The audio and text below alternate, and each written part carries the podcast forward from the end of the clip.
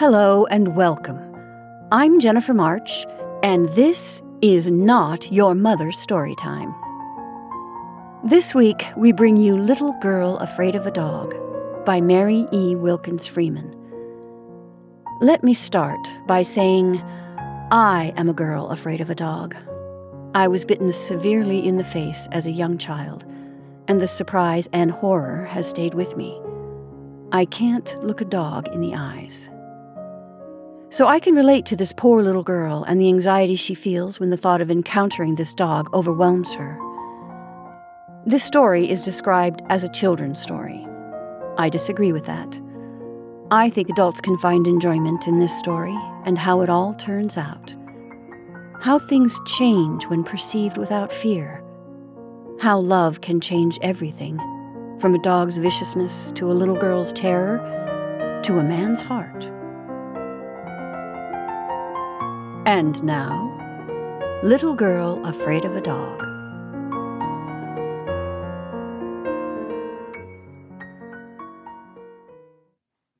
The chickens are beginning to lay again, said Emmeline's Aunt Martha. And Emmeline can begin carrying eggs over to the poor Ticknors tomorrow. Martha, who was quite young and pretty, cast a glance of congratulations at Emmeline as if she were proposing a great pleasure. Emmeline's mother echoed her sister. Yes, that is so, said she. Sidney, Sidney was the man, said yesterday that the chickens were laying very well. Tomorrow, Emmeline shall begin. Only think how nice it is going to be for those poor Ticknors, with all those children, to have half a dozen new laid eggs every day, said Martha, again with that congratulatory glance at her little niece, who sat beside the window, holding her best doll. We shall be able to send more than that some days, I dare say, said Emmeline's mother. Maybe when I go to the store, I will buy a pretty new basket for you to carry the eggs in, dear. Yes'm, said Emmeline in a low voice. She sat full in the glow of the setting wintry sun, and her whole little blonde head and delicate face were gilded by it. It was impossible for her mother and her aunt to see that she had turned very pale. She kept her face turned toward the window, too, and when she said yes'm, infused a hypocritical tone of joy into the word, although she was a most honest and conscientious little girl. In fact, the joy was assumed because of a Jesuit like issue of conscience in her inner dealings with herself. The Ticknors, the poor Ticknors, with a large brood of children, lived about half a mile down the road, and Emmeline's mother and aunt esteemed it a great delight for her to carry eggs to them when eggs were plentiful.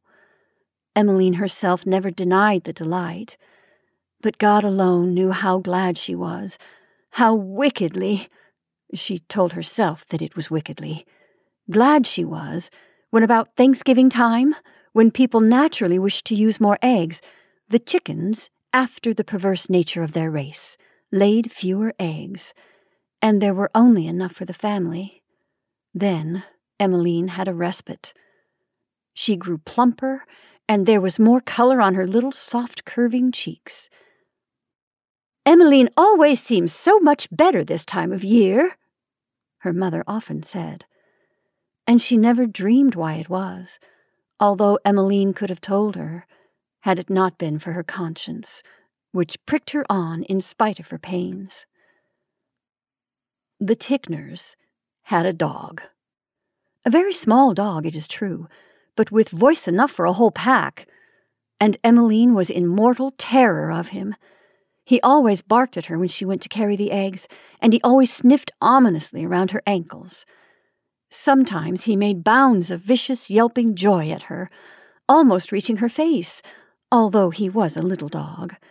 Emmeline was a little girl, small for her age, which was barely ten.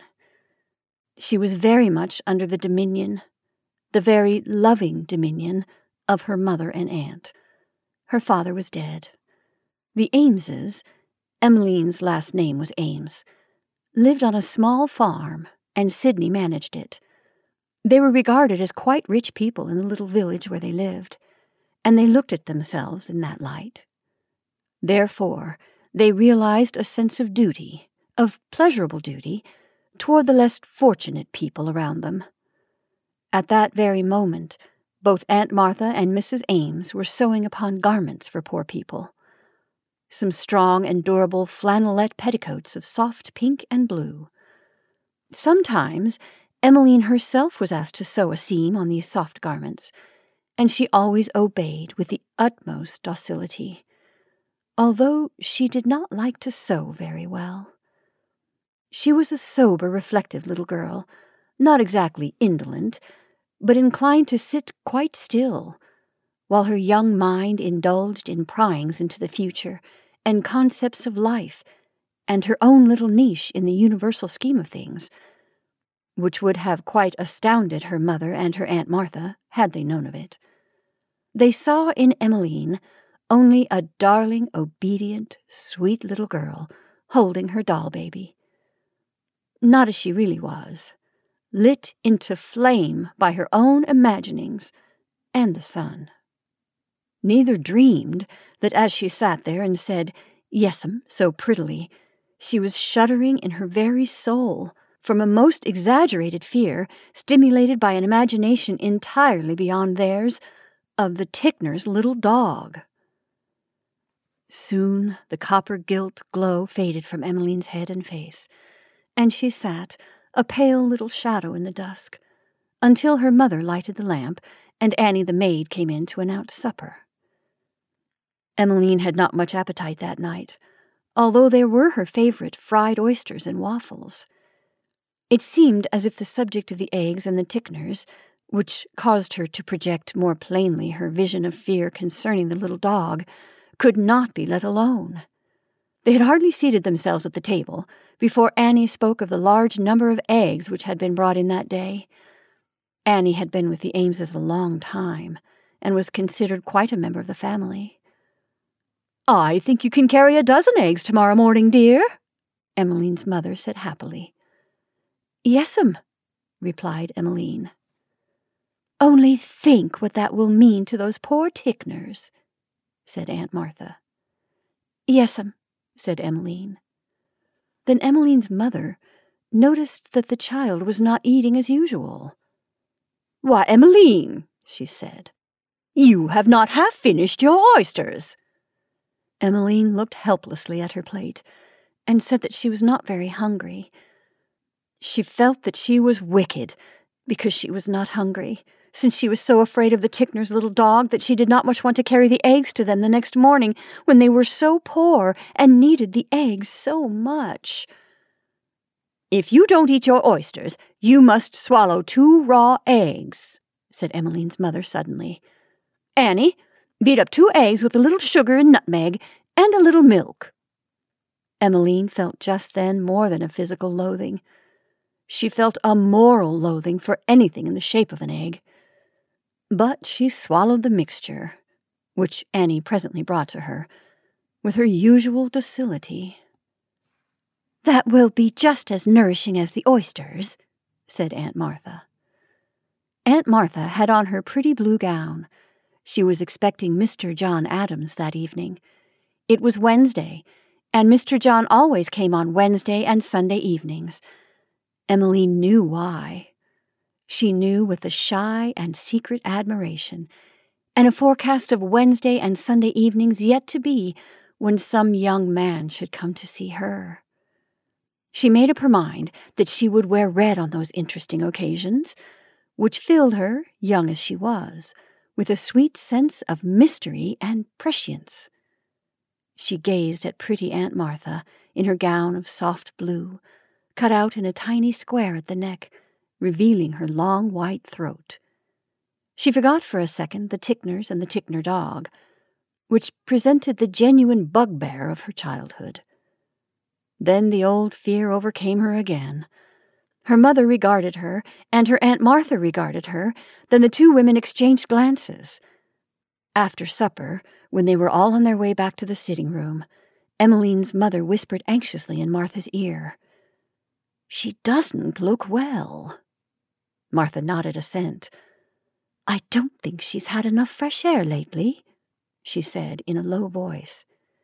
It will do her good to take that morning run to the Ticknors. That is so, assented Emmeline's mother. I'll have her go to bed early tonight. Then, right after breakfast tomorrow morning, when the air is fresh, she can take the eggs to the Ticknors. Emmeline went to bed before Mr. John Adams arrived. Her mother tucked her in and kissed her, then blew out the lamp and went downstairs. Emmeline had said her prayers, introducing mentally a little clause with regard to the Ticknor dog. It was a piteous little child codicil to the Lord's Prayer, and now I lay me, which she always said. After her mother had gone downstairs, Emmeline lay awake, staring at the darkness. The darkness very soon seemed to flicker with wildfire. Grotesque faces grinned at her from the midst of this fire, which was, and was not. A terrible horror of which the little bugbear dog was the keystone, was over her. She wanted so to call her mother, to get up and run downstairs into the lamplit sitting room. But she lay still, stiff and rigid. She had too much self control for her own good, young as she was. Presently she heard the distant tinkle of the front door bell, and heard Aunt Martha open the door and greet Mr. John Adams. Again, for a second, her own spirit of joyous prophecy was over her. But after Mr. John Adams and Aunt Martha had gone into the parlor, and she could only hear the faint hum of their voices, she returned to her former state. However, it was not very long before her attention was again diverted. Mr. John Adams had a very deep bass voice. All of a sudden, this great bass was raised. Emmeline could not distinguish one word but it sounded like a roar to her. Then also she heard her Aunt Martha's sweet, shrill voice, almost loud enough for the words to be audible. Then she heard doors opening and shutting with almost a slam. Then she was certain she heard a sob from the front entry. Then she heard the sitting room door opened with a fling, then a continuous agitated hum of conversation between her mother and her aunt. Emmeline wondered why Mr. John Adams had gone so soon, and why he had almost slammed the door, and what her aunt and mother were talking about so excitedly. Then, as she had not much curiosity, her mind reverted to her own affairs, and again the wildfire of the darkness flickered, and the grotesque faces grinned at her, and all her pleasant gates of sleep and dreams were guarded against her by the Ticknor's little dog. Emmeline slept very little that night. When she did sleep, she had horrible dreams. Once she woke crying out, and her mother was standing over her with a lighted lamp. What is the matter? Are you ill? asked her mother. Her mother was much older than Aunt Martha, but she looked very pretty in her long, trailing white robe, with the lamplight shining upon her loving, anxious face. I had a dream, said Emmeline faintly. I guess you were lying on your back, said her mother. Turn over on your side, darling, and try to go to sleep again. Don't think about the dream. Remember how you are going to carry eggs to those poor Ticknor children tomorrow morning. Then I know you will go to sleep. Yes'm, um, said Emmeline, and she turned obediently on her side, and her mother went out. Emmeline slept no more that night. It was about four o'clock in the morning. The Ameses had quite an early breakfast at seven o'clock. Emmeline reflected that in three hours she should be up and dressed and at the breakfast table, that breakfast would take about half an hour, that in about three hours and a half she would be on her way to the Ticknors. She felt almost as a condemned criminal might have felt on the morning of his execution.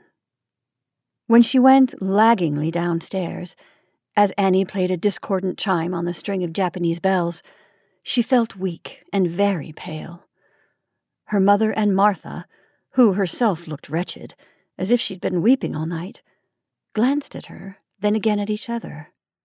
It will do her good to get out in the fresh air, said Martha, stifling a heavy sigh. Emmeline's mother looked commiseratingly at her sister. Why don't you slip on your brown gown and go with her, dear? she said. You look as if air would do you good, too. Annie, coming in with the eggs, cast a sharp glance of mingled indignation and sympathy at Miss Martha. She knew perfectly well what the matter was.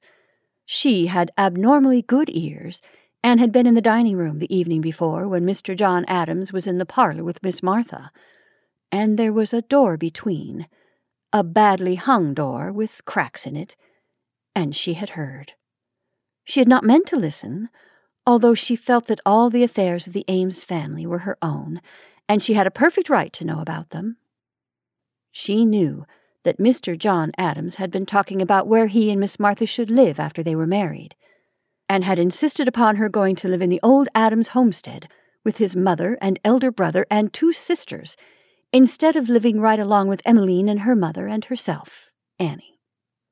She considered that Miss Martha had done exactly right to stand out as she had done. Everybody knew what old Mrs. Adams was, and one of the sisters was called quick tempered, and the elder brother was unmarried and there was therefore no possible reason why Mr. John Adams should feel obligated to remain at home after his marriage. On the other side, it would obviously be very hard for Emmeline's mother to part with her sister and live alone in her big house with Emmeline and Annie. It was a very large house, and there was plenty of room, whereas the Adams house was small. There could be no question, so Annie thought, and so Emmeline's mother thought, and so Martha herself thought. But she had done right. Martha reasoned it out in her own mind that John Adams could not care so very much for her, or he would not insist upon subjecting her to such discomfort and annoyance as she would evidently experience if she were to live in the Adams house after her marriage. John had always been frank about his mother's difficult temper and his sister's, although he was a devoted son and brother. He knew, too, that Martha could not have a sitting room to herself in which to display her wedding treasures, and she could have that in the Ames house. She considered within herself that he could not possibly love her as much as she had supposed, because he had given no reason whatever for his insistence that she should comply with his wishes, except that they were his wishes. Martha had a pretty spirit of her own, and she resented anything like tyranny, even in those whom she loved so she held her head high, although her eyes were red, and said in reply to her sister's suggestion that she rather thought she would not. She thought that she would take the 10:30 train for Bolton and do a little shopping. She wanted to see about a spring suit, and the sooner she got the material to the dressmakers, the better. She said it exactly as if she had not planned to have that same spring suit, her going away costume, when she was married. Martha had expected to be married the first of June. It was now March. When she said that about going to Bolton, her sister's face brightened, and she gave her a look of pride in her spirit. So I would, said she. She did not notice at all how Emmeline's face fell. For a second, the thought of her aunt's going with her to the Ticknors and shooing away with her superior courage and strength that dreadful little dog had caused her heart to leap exultantly. But now that chance of respite was gone. She took a spoonful of her cereal, puckering her little mouth most pathetically after she had swallowed it. She did not care for cereal, and ate it only because her mother and aunt said that it was good for her. Emmeline had begun to wonder why so many things which she disliked, and so many things which she more than disliked, were so good for her. She acquiesced in the wisdom of her elders, but she wondered. She ate her cereal, then her soft boiled egg on toast. She hated eggs that morning, although usually she liked them. She felt as if she was fairly eating her terror and dread of what lay before her. Eggs were so intimately associated with it. It seemed to her that the fear in her heart was enough, without being obliged to have it in her stomach also. After breakfast, Emmeline put on her red coat and hat. She was still wearing her winter garments. And her mother gave the basket of eggs to her and kissed her. Don't walk too fast and get all tired out, dear, she said. She and Martha stood at the window watching the gay little figure move slowly down the road. They need not have cautioned her against speed. She did not feel in the least inclined to hurry. The child does not look very well this morning, said Mrs. Ames. She has that old anxious expression again, and she is pale. She ate her breakfast as if she did not want it. Ate it as if she was swallowing pills, said Annie. Yes, she did, Mrs. Ames agreed anxiously. Well, the walk in the fresh morning air will do her good, said Martha. I must make a start if I'm going to catch the 10:30 train. I must mend my gloves. I think I will wear my brown taffeta. I may call at the Robbinses while I'm in Bolton. I would, said Mrs. Ames. It was tacitly understood between them that nothing more was to be said about Mr. John Adams, that the whole subject was to be left out of sight and hearing, and everything was to go on as before. However, as the last glimpse of red disappeared down the street, and Martha's step was heard overhead, her sister thought how glad she was that she had proposed going to Bolton. It will take her mind up, she thought, but she would not have said it to Martha for the world. Meantime, Emmeline continued, slowly but none the less surely, on her road to the Ticknors. It was a perfectly straight road for a quarter of a mile, then it curved. It was not until one passed this curve that one could see the Ticknors' ragged, squalid residence. Then one saw it as a blur on the landscape. How Emmeline dreaded rounding that curve! She walked very slowly, toeing in a little, as was her wont when she was nervously intent. She prayed incessantly, and her poor little prayer ran in this wise oh, Father in heaven, please take care of me, and don't let Spotty come near me, nor hurt me, nor bark at me. Emmeline repeated this prayer over and over in a sort of rhythmic cadence. She fairly kept step with it, and yet she had not the slightest faith in the prayer. She could not really see why she should have. She had always prayed in such wise while carrying eggs to the Ticknors, and Spotty had never failed to race barking out to meet her, and sniff at her nervous, twitching little ankles, and try little nips and tugs at her skirts. The prayer had never, so far as she could see, been answered, and why should she expect it to be now? Emmeline was a very honest little girl. She was reverent, and she believed God could keep Spotty from barking at her. But she did not believe that he would. Moreover, she was Christian enough to hope and trust somehow that these agonies of terror, which she was called upon to undergo, were in the end for her spiritual good. She did not complain, but she knew that she suffered, and she knew that Spotty would not fail to bark. Presently, she turned that dreaded curve of the road, and she could see the wretched place where the Ticknors lived. The dwelling itself was an unpainted, out of drawing shanty, leaning so far to one side that it seemed it must topple over, but saving itself by a lurch in another direction. It was a very drunkard of a house, a habitation which had taken upon itself the character of its inmates. It was degenerate, miserable, and oblivious to its misery. Beside this main shanty was a stable, far out of the perpendicular, out of which looked a high hipped cow Sometimes Emmeline was afraid of the cow, which was often at large, but never as of the dog. There was also a pigsty and various other horrible little adjuncts of the main hole. Emily shuddered as she came in sight of it. The mere aspect of the place would have gotten on her sensitive nerves even if Spotty had not been there. But immediately, breaking upon her prayer, came the well known vicious little yelp. Spotty was a mongrel, but he had wondrous ears. Emmeline espied the little animal coming for her so fast that he seemed a mere line of speed, but never ceasing that wild yelp. Emmeline prayed on and walked on. It was strange that she never at such times thought of turning round and running. It never occurred to her to disobey her mother and not take the eggs to the Ticknors. She walked along, praying, her heart beating heavily, her limbs shaking. The little dog reached her. He was a little dog, and it was a sheer absurdity for her to feel such fear of him. He danced round in circles, a regular dog war dance, as she advanced. His yelps became louder and louder. It seemed inconceivable that such a small animal could have such a terrific bark.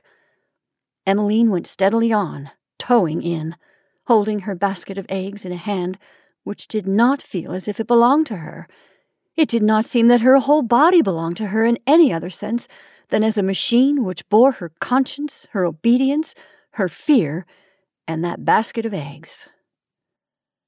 When she reached the Ticknor house, she was blue white, trembling with a curious rigid tremor. She knocked, and the little dog gave a furious, a frantic yelp and tugged at her skirt. Then the second of her deliverance came. The door opened. An enormous slatternly woman, a mountain of inert flesh, appeared. She bade the dog to be quiet. He did not obey, but Emmeline had a sense of protection. It had occurred to her more than once that perhaps Mrs. Ticknor, in consideration of the eggs, would, if Spotty actually attacked her, sit upon him. That she would not actually let her be bitten. Behind Mrs. Ticknor, the close rooms swarmed with children. Children with gaping, grinning faces, some of them with impudent faces, but most of them placidly inert like their mother. The Ticknors represent the very doldrums of humanity. None of them worked nor progressed, except the father, who occasionally could be induced to do a little work for the neighbors when the supplies ran too low and actual starvation became a temporary goad. Today he was plowing for a farmer, plodding lazily along behind a heavy old horse. He could scarcely be said to be working. Emmeline was glad that he was not at home. Sometimes he had been drinking considerable hard cider, and although he never spoke to her, the hard red in his face disturbed her. Also, the glassy stare of his stupid eyes. Mother sent these eggs, said Emmeline in a small, weak voice. Mrs. Ticknor took them with an inarticulate note of thanks, like a dumb beast. The children stared and grinned and gaped. All the dingy room seemed full of staring eyes and gaping, grinning mouths. The little dog yelped viciously, louder and louder.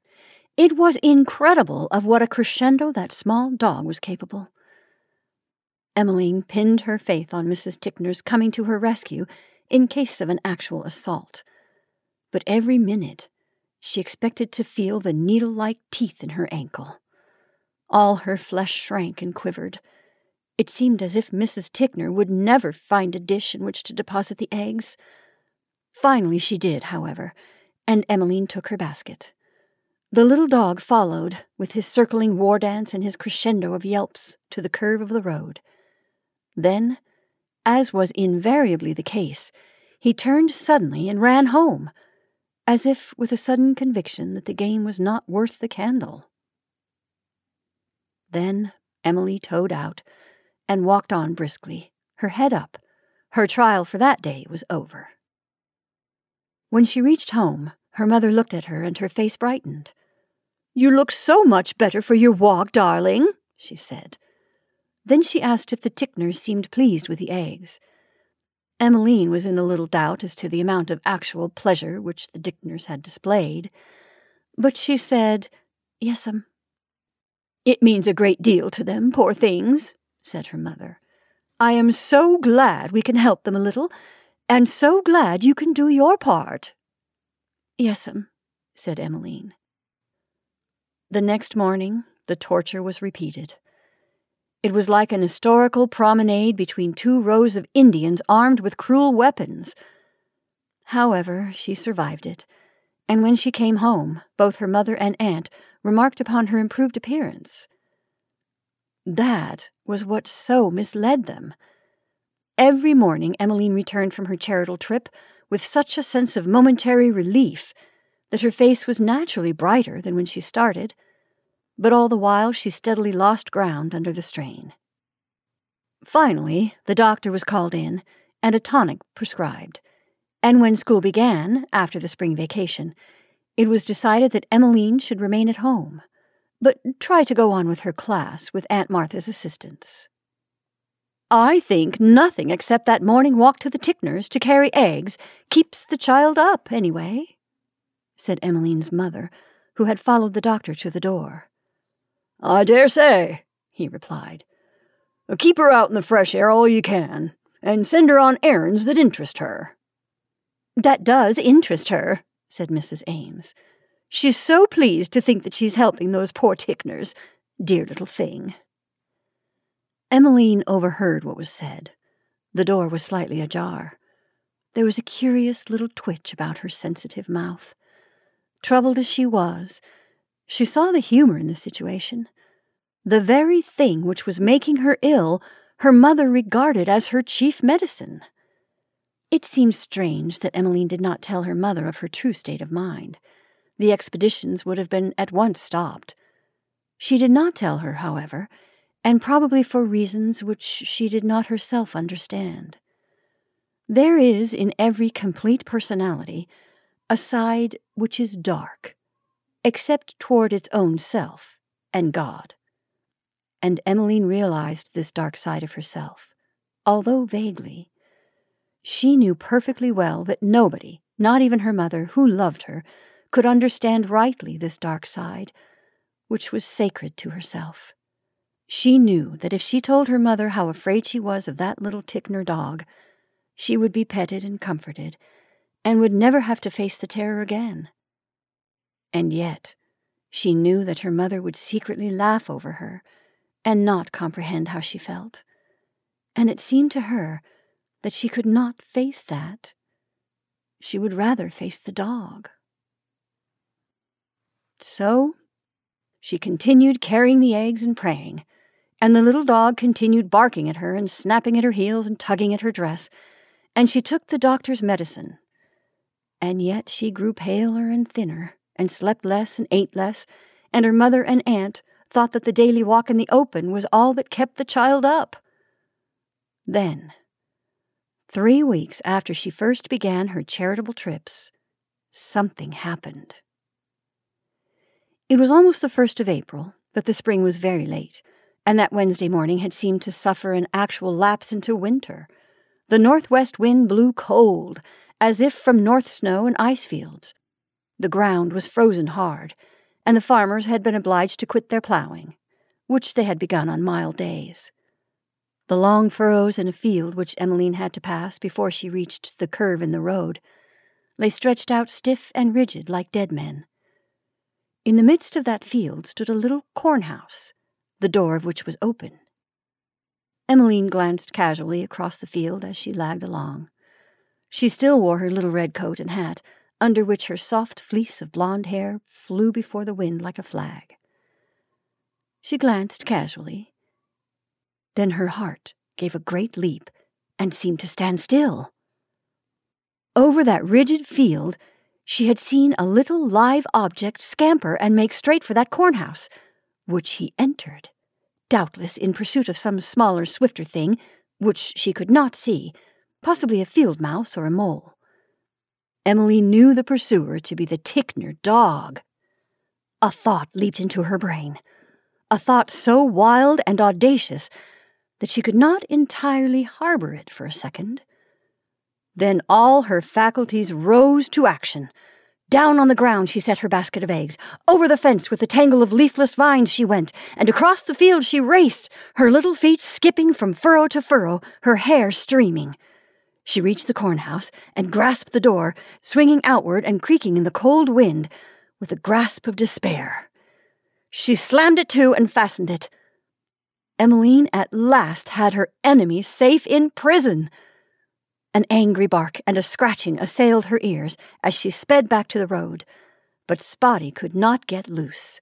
She was sure of that. It was a strong little house. Emmeline took up her basket of eggs and went on. Nobody had seen her, This was a lonely spot in the road. A mad exultation filled her heart. For the first time, she was going to the Ticknors without fear clutching her, body and soul. When she rounded the curve in the road and came in sight of the squalid little group of buildings, they looked almost beautiful to her. She fairly laughed to herself. She almost danced as she went on. When she reached the house and Mrs. Ticknor opened the door as usual, she saw for the first time what a really lovely face the next little girl to the baby had, in spite of dirt. She smiled as she delivered the eggs and stood beaming while Mrs. Ticknor emptied the basket and returned it. She had no need to look about or listen for any little spiteful animal now. She was quite safe. She went home light footed. She was quite rosy when she reached there. The dear little child is really better, her aunt said to her mother when Emmeline had gone to put away her outdoor wraps. Yes, said Mrs. Ames.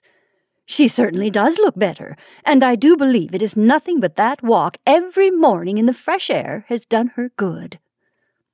I think so too, said Martha. I think it has done her much more good than the doctor's medicine. Poor Martha herself looked, in spite of her pride and her high carriage of head, as if she needed some helpful tonic for either soul or body, or both. She had grown thinner, and although she smiled, the smile did not look spontaneous. In these days, Martha smiled mechanically and only with her lips. Her lips curved prettily, but her eyes remained serious and thoughtful, even while she spoke about Emmeline's looking better. Emmeline did, in reality, seem better that day. She even asked for luncheon between breakfast and noon. She slept well that night. She ate her breakfast with an appetite the next morning and set out even merrily on her errand to the Ticknors. It was still cold, and the northwest wind had not gone down. It had raged all night. When she came to the field in which the corn house stood, the door was closed fast. No one was at work, and the plough ridges, which later on would be green with waving flags of corn, lay stiffly like dead men, as they had done the day before. Emmeline looked at the corn house. She thought, but she was not quite sure, that she heard a little plaintive sound, something between a whine and a yelp. When she returned, she was quite sure. She knew that she had heard it. Her face sobered. When she reached home, her mother and aunt exchanged glances, and her mother went into the kitchen to tell Annie to make some beef tea. Emmeline had to drink a cup of it when it was made. Her mother and aunt had agreed with dismay that she did not look so well as she had done the day before. She looked still worse as the day wore on, and the days wore on. During three days, Emmeline suffered tortures of remorse with regards to the little dog shut up in the corn house, and perhaps starving to death. Unless there might be some scattered corn left over from the year before, or rats. Emmeline was not quite sure as to whether Spotty would eat rats, even if reduced to starvation. She astonished her mother on the evening of the second day by inquiring, apropos of nothing at all, Mother, do dogs ever eat rats? And when both her mother and aunt seemed unable to answer positively in the affirmative, her little face took on an expression of white misery, which amazed them. After Emmeline had gone to bed that night, her mother told her aunt that if the child was not better before long, she would call in another doctor. It was horrible for Emmeline, during those mornings, to pass that corn house with its shut door and desolate field. She felt like a murderess. She was not quite sure whether she heard Spotty's plaintive whine. She wondered if he were dead, and she had killed him. It was the evening of the third day that Emmeline made up her mind. Chance favored her. Annie had forgotten to order a yeast cake, and the fact was mentioned in her presence just before supper. Annie said that she would go to the store after supper and get it, for she must mix bread that night. Then Emmeline spoke eagerly. Mother, can't I go? There's plenty of time before supper. Please let me go. Her aunt abetted her. I would let her go if I were you, she said. She will sleep better. The air is lovely, although it is frosty for this time of year. Martha had just come from a walk to the post office. There I have been right in the store, and I could have got it if I had known, she said. But I do think it will do Emmeline good to run out, and it will not be dark until after she gets back. So Emmeline went. She had mysteriously tucked up the sleeve of her red coat a little parcel which contained two chicken bones. They were nice little chicken bones, wrapped in white paper. She carried also her little purse, in which she had some money of her own, besides the pennies which her mother had given her, to buy the yeast with. Emmeline flashed out of sight of the house windows, a swift little figure in red. I can't make her out at all, Emmeline's mother said.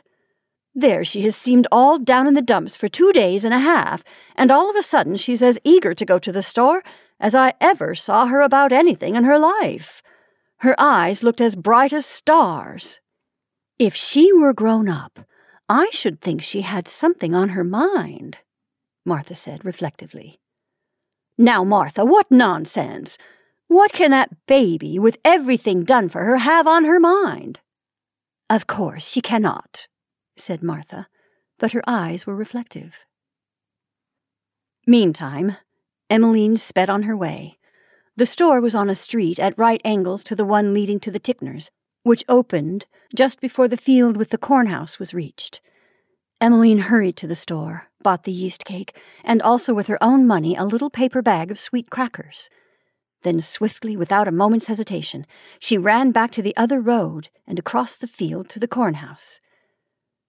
She listened for just one second before opening the door. She heard a little whine, not a bark, but a whine. Then she opened the door, and no soldier charging the enemy ever required more spirit than she. But open it she did. She held out the chicken bones, then flung them at poor Spotty, emerging trailingly from the dusty interior. Spotty caught at the little bones and crunched them down. Then Emmeline fed him with the sweet crackers. She put one on the ground. Then, as the little animal caught it up, a feeling of great love and pity overcame her. All at once, she loved that which she had feared.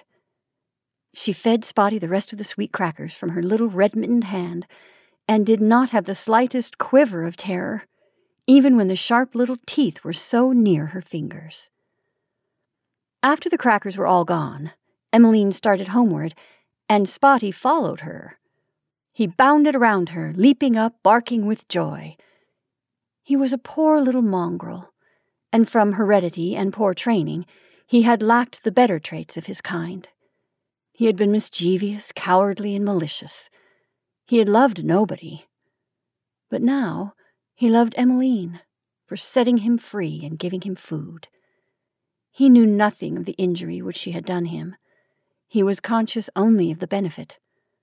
So he followed her, as he had never followed any of the Ticknors. They, in truth, had never cared for him. They had simply been too indolent and too indifferent to turn him adrift. When, a poor canine wanderer, he had located himself with them uninvited. But this was different. He loved this little girl, who had opened his prison door and fed him with nice chicken bones and sweet crackers. He had suffered, and she had come to his aid. He was still thirsty, but thirst also would be satisfied by her. He followed her with joyful faith across the field. When they reached the road leading to the store, a man emerged thence, walking hurriedly, Emmeline knew him at once. It was Mr. John Adams. John spoke to Emmeline in a confused sort of way. Oh, it's you, Emmeline, he said. Yes, sir, replied Emmeline. How are your mother and aunt? Pretty well, I thank you. Have you been to supper? No, sir.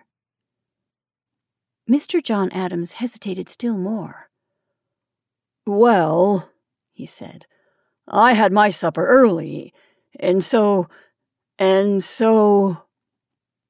Emmeline glanced up at him and saw to her amazement that his face was burning red, and he was smiling foolishly. I thought, he said finally, that I would run up to your house this evening, and I thought I would go early because I happened to think it was the evening for prayer meeting, and I didn't know but she, your mother and aunt, might be going. And I thought if they were, if they went early, I would go along with them. Mother and Aunt Martha aren't going to meeting. I heard them say so, said Emmeline. Then she added, out of the innocence of her soul, I know Aunt Martha will be real glad to see you. Do you think she will? asked Mr. Adams eagerly. Yes, sir. I wonder how you would like it if I should come and live in your house with you and your mother and aunt, said John Adams. Emmeline slipped her little hand into his. I think it would be real nice, she said. You dear little soul, said Mr. John Adams. He squeezed her hand in his big strong one. Is that your dog, little one? he asked. No, sir. I didn't know but you'd been getting a pet dog since I was at your house. That is the Ticknor dog. He followed me. Just then the dog leaped up, and Emmeline patted his head, laughing. Here's a mongrel, but he seems a bright little dog, said Mr. John Adams. I think you should keep him. He can't have a very good home at the Ticknors. I am going to, if Mother will let me, said Emmeline with sudden resolve. The little triumphal procession went on its way. The west was a clear, cold red. They passed a field in which stood scattered stacks of last year's corn. In the shadow, the withered blades had a curious, vivid crudeness of something which was rather tone than color.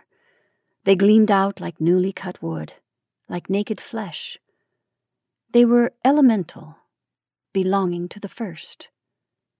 Dry death, for which there are no paints on the palette, any more than for light and air and sentient life.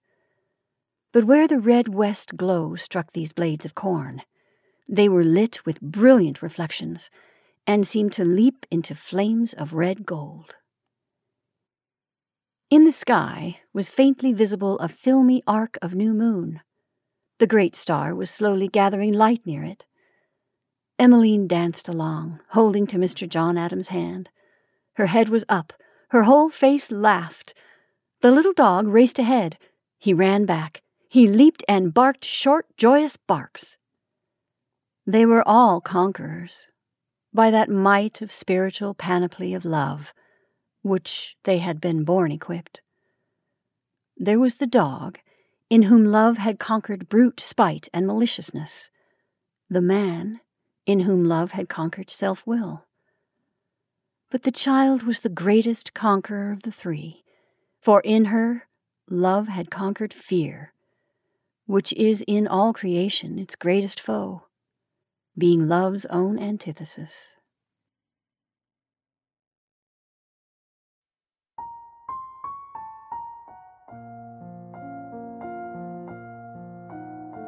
And that's our story for this evening. I hope you enjoyed Little Girl Afraid of a Dog by Mary E. Wilkins Freeman. Thank you for listening. I'm Jennifer March, and this is not your mother's story time.